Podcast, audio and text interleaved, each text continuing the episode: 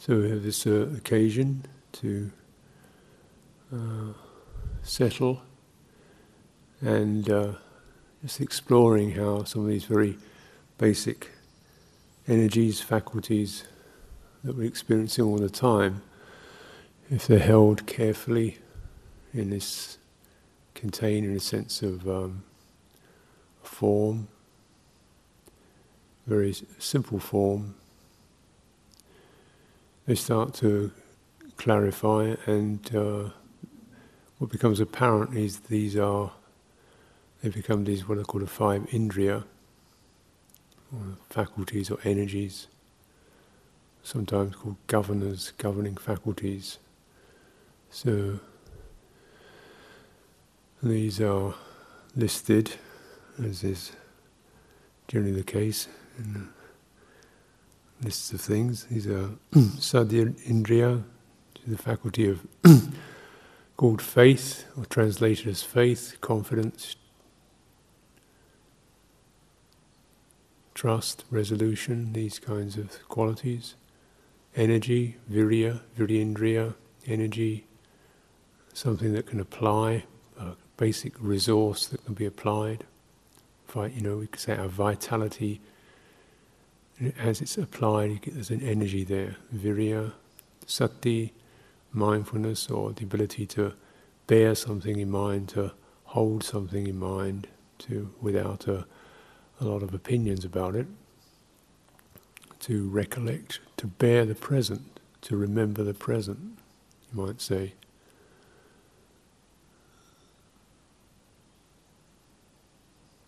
So this one is the one that sort of holds the others together. The tendency is that things spin out.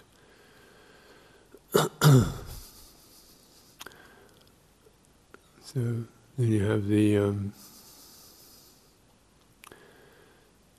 Samadhindriya, the faculty of of collectedness, gathered in, focused or concentrated, the happy abiding, sense of things coming to rest, energies collected together. And uh, Panyindriya, quality, faculty of uh, discernment, the ability to just get a sense of right, wrong, good, skillful, unskillful, um, black, white, in a very basic thing, um, can differentiate. So it creates order. Mm. So it's not this but this, this is this, this is that. It, it stacks things up, it puts things in order. And we have these, these in the rudimentary forms, these are what we operate through all the time. You know, faith is the sense there's, uh, there's a kind of meaning, although we don't quite know what it is. There's a basic sense of being okay, uh, fundamentally, fundamental trust in being. It gets shaken at times when we attach that to a physical condition, which definitely goes up and down, to an emotional state, which goes up and down, to psychological harmony, which goes up and down, to intellectual clarity, which goes up and down, um, yeah, energies which go up and down.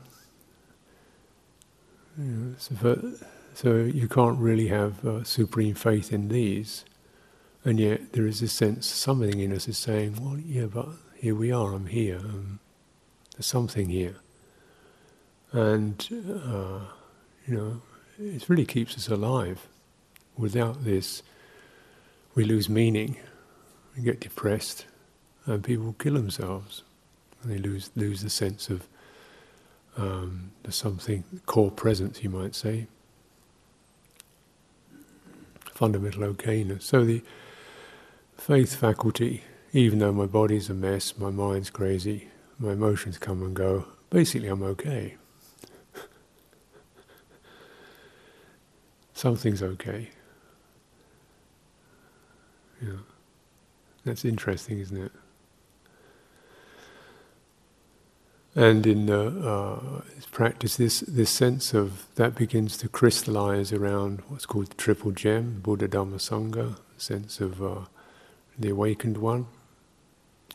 So it, you know, the very faculty of potential for awakening, Dhamma, the sense of there being uh, an order, a truth, uh, a realization that brings one out of suffering. And Sangha, there are those who accomplish an endeavour in that, committed to that. So this gives their life some meaning. It takes these forms. Of course, these forms are eventually formless in a way. You know, where is the Buddha? Sounds like one of those Zen koans, doesn't it? You know, where is that?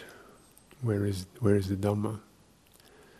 And yet they act as images and as icons that, uh, oh, yeah, yeah, yeah, that's right. Mm. And it, it holds, helps to hold, hold us. Virya, so all our do it, our ability to, to act, be motivated, get going, get things happening is, is the virya energy, and it spins out. So sometimes your sense of faith spins out onto your body, you know, or your thinking mind. You believe in that, you get pride in that. That's it's when it goes wrong. Or we go kind of, faith goes wrong, we just get some kind of slogan, some idea like it's all Dhamma, or everything's perfect, or we're already realised, you have faith in that. Um, you know, uh, but it's not... It's when these become places where you get self-orientation, we just hang on to it as some place of security. You know, it's not. Whereas, really, faith is, is something that's always ask, making it possible to let go of our beliefs and our positions. Virya, energy, vitality, application, the ability to apply, and. Uh, You know, it's again something where you can, you can get a certain sense of pride in how, how strong you are, how much energy you have, how vigorous you are. You look down on people who aren't, you know, load of slackers, weaklings, whatever. So you can get this sense, particularly in a group situation, you know, where as that, you know, you start to get a little bit puffed up about it, or a bit depressed about it. But all of us have some ability to apply, and we use that, you know. So you f- focus on that energy that there is. You don't fantasize or, or about the energy there isn't, or get critical, but you focus on the energy there is. You apply it. And it certainly helps when you, you contain, so you don't dissipate energy in purposeless thinking, doubt, worry, agitation, and these hindrances. They all take energy, so it's actually getting to own it that uh, that it becomes an in, a real indriya, a supportive faculty.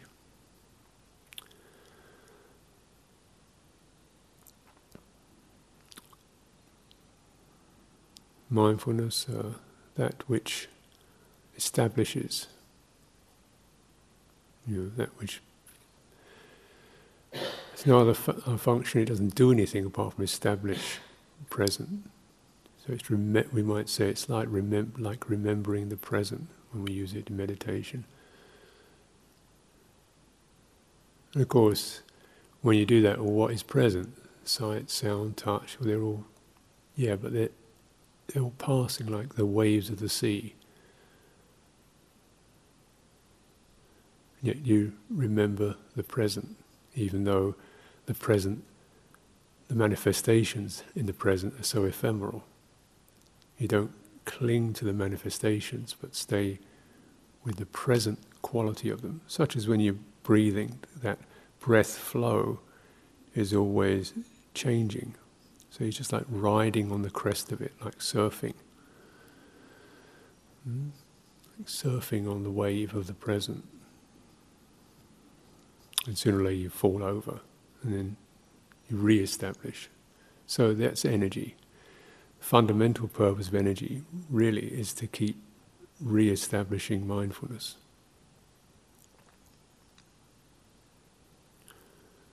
And then supporting it, so energy goes into that.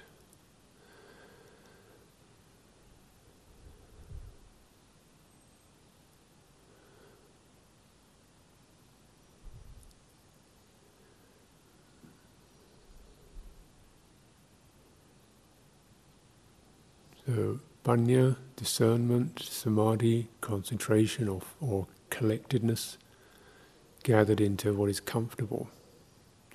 It's a very uh, useful thing to bear in mind as we're looking primarily in practice is where's the place in the present where your mind tends to rest.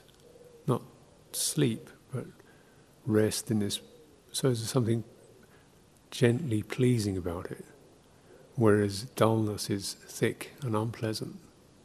It's not that, that's not a rest. That's that's a uh, like a swamp. But how to rest in that balanced, slightly pleased. This is where the, the energy is still present, the mindfulness is present, confidence is present, and so discernment, panya, is present. It sets things in order. Practice can be quite a precise thing. And it's important not to lose the sense of, of precision, of present moment, of actuality, of keeping things tidy, not spinning out into, you know, the big plans or the ideas of Dhamma or practice or your life or whatever. When it's all its joys, excitements and despairs. This is just inviting the demons to take over. When we sit here, we actually, just by sitting here, we're already making huge practice. Mm. So you must not underestimate the fact of just, when I say sitting here, I don't even mean really sitting. I mean actually containing oneself in the present, whether that's sitting, standing or walking. That's a big effort, already big energy, because it's the energy of bearing the present in mind. Yeah. So it's attractive to think that effort isn't needed, but actually energy is a constant quota, and it, it's either running out into this and to that, doing things, making this or that, or it's, or we can gather it in. And still, it's doing things. It does it by itself. Mm. We are. We are doing creatures. We breathe in and out. Um, we we consider. We focus. We think. We remember. We let go. All that. There's some faculty of a doingness that's going on. But what you don't want to have the that energy faculty captured by some kind of superego fantasizer or tyrant. Pushing, forcing, um, demanding, this, that and the other. So it's a sense of, you know, it takes these faculties coming together, collecting them, rather than spinning out. And just sitting, standing, walking, you know, putting aside other things in a retreat is already a big practice. You know, and perhaps we can't do that all, all the time. We do as best we can with that. Because it does, um, it's like turning the energy around. And this is like everything for our life, and this many lifetimes has been running forwards and backwards and sideways. So just forming a centre and drawing it back in is already a big, big energy. Big application. And so a lot of our energy is about the, the not doing, about the stabilising, about the returning, about bearing the present in mind.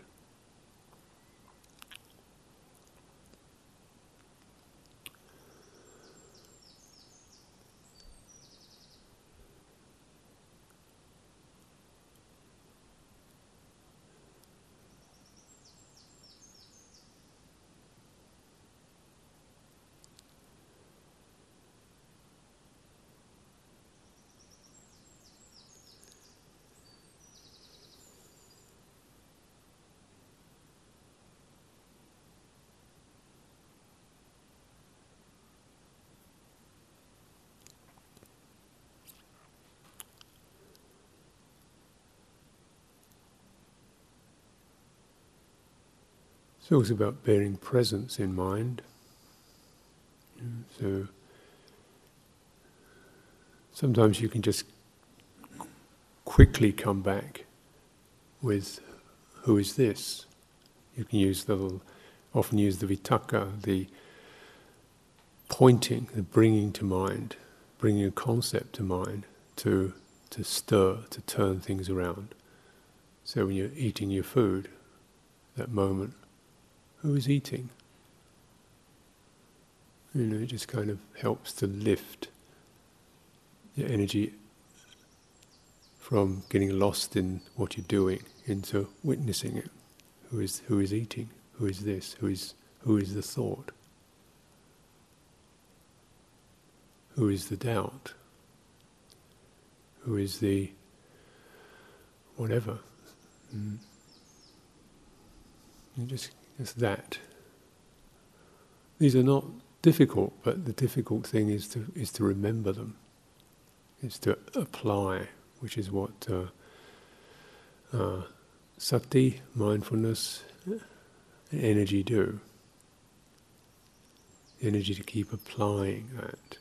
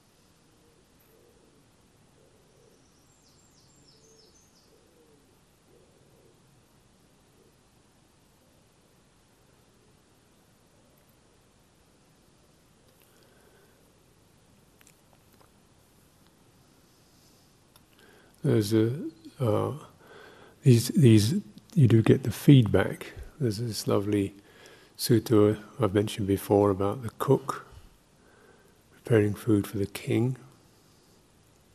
And uh, it said, uh, first case, the cook prepares the food, gives it to the king, walks off, and the king looks at his food and doesn't really like it very much. You know, picks around at some of the rice or the dal and leaves the rest of it. In the second case, the cook comes along, gives the king the food, and, and stands to one side and watches what the king eats. He note, takes note of what the king eats and what the king doesn't eat. And he notices what the king's eat. Next day he brings that food the king eats and leaves the other food behind. So he takes note of what the king will eat and what the king won't eat. And then he brings back the food that the king enjoys. And because of this, the cook, this cook is rewarded. This is an example. So the Buddha said, in the first case, this is where someone is mindful, but they don't listen. They bear something in mind, but they don't really take up the sign. They don't get the response. They don't listen to what the response from the mind. Second case, someone who does take up the sign. Ah, this is where happiness is, this is what fits, this is what works, this is where there's a kind of resonance. Hmm? This is the difference between, you know, mindfulness that isn't really fitting with the sense of the, the pleasure, the enjoyment, the settledness, the calm, you know, that which is our feeling tone. You get some quality of the mind going, oh yes, that settles. So this is where mindfulness has to be balanced, has to be understood as something that listens, that has discernment in it, panya, wisdom. It's not just about plugging away blindly at a meditation object. You look even within that object, like mindfulness of breathing, you notice where in that you feel comfortable, or your mind starts to settle. If your mind doesn't settle with that, you try another meditation object, just being, feeling, sensing the body, the whole body, the energies, the sensations through the whole body, giving it time to settle, widening, calming, standing, walking. Mm-hmm. So you, you look for the sign. And the f- faith that we have is to say, well, if this one isn't, then there is one that does. There's something here that does. Mm-hmm. And it, then it, for the, you know, the true rule or the order of it is that, that we have to find that which is going to feed back to us, because it's only then that these these faculties start to come together.